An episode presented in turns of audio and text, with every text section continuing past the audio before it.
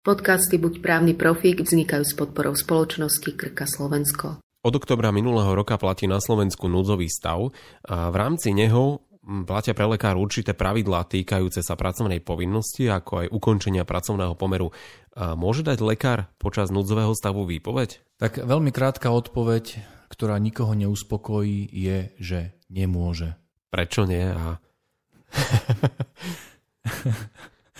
Ja som to schválne takto veľmi v skratke a v rýchlosti zobral, lebo ako dobre tušíte, celá vec nie je vôbec tak jednoduchá, ako by sa mohla javiť. A preto má asi zmysel si to trošku tak rozobrať na drobné a vysvetliť vlastne v akej pozícii sa lekár ako zamestnanec v rámci núdzového stavu nachádza, že na čo by si mal dať pozor alebo aké predpisy by si mal pozrieť, čo by si mal zistiť pokiaľ má nejakú vážnu potrebu pracovný pomer ukončiť, možno kvôli tomu, že má nejakú lepšiu ponuku z iného zariadenia, alebo možno už má všetkého dosť a už si chce oddychnúť a už chce mať naozaj nejaký odstup od toho zdravotníckého sektoru. Keby som sa na to pozrel veľmi prakticky a konkrétne, tak by som ako prvý spomenul zákon o hospodárskej mobilizácii. To je zákon, ktorého úlohou je v takom konkrétnom detaile rozpracovať, e, aké oprávnenia a teda aké opatrenia môže štát prostredníctvom svojich organizácií, prostredníctvom štátnych orgánov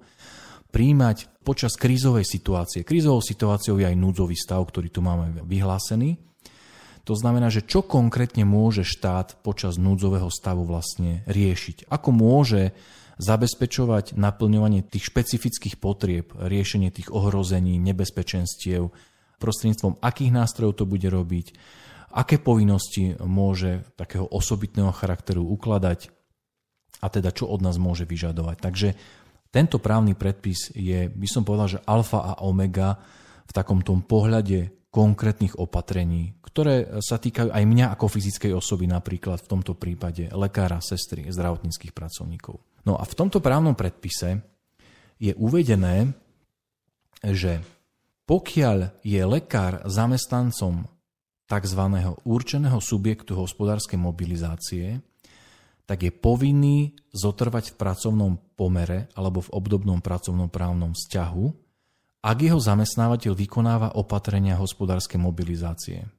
To je asi na prvé počutie veľmi odťažitá veta, ktorá je veľmi ťažká na pochopenie, čo to znamená, lebo obsahuje také rôzne, e, síce už dneska možno trošku bližšie pojmy nášmu uchu, ale stále možno ešte ťažko uchopiteľné, že čo vlastne znamenajú. Takže keby sme si to preložili, že ako to vlastne chápať. Povedali sme si, že počas núdzového stavu vlastne štát má špecifické možnosti, ako vyžaduje naplnenie nejakých potrieb.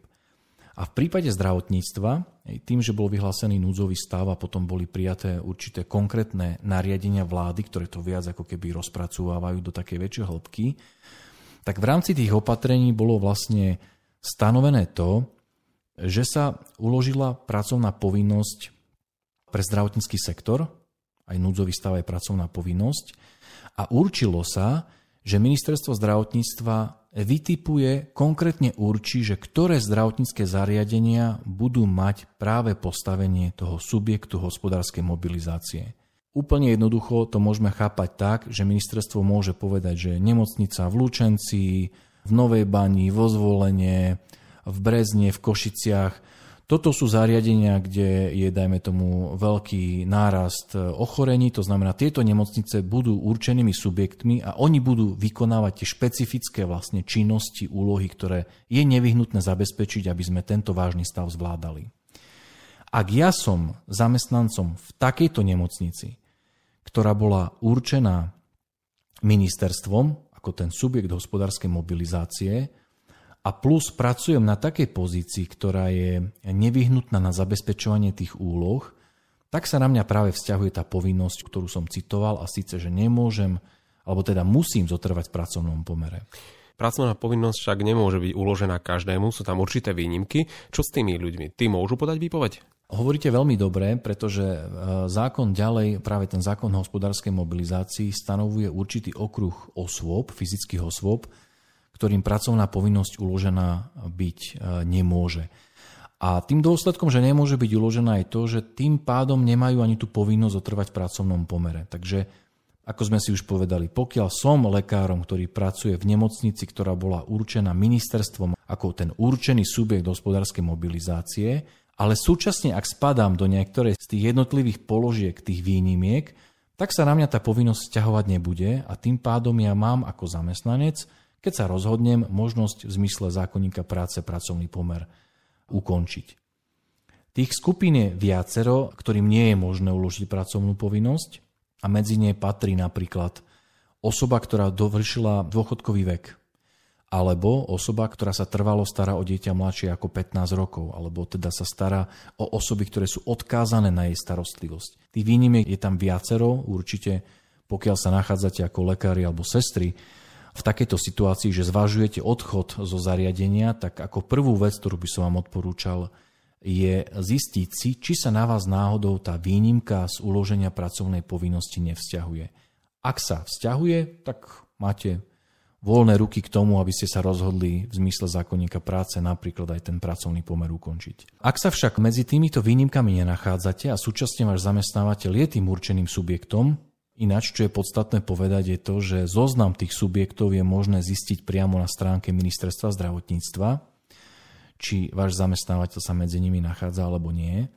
Ale ak sa nachádza a súčasne sa na vás nevzťahuje tá výnimka, že vám nemôže byť uložená pracovná povinnosť, tak stojíte pred otázkou, že i keď mi zákon prikazuje zotrvať v pracovnom pomere, tak čo sa stane, ak by som napriek tomu výpoveď podal?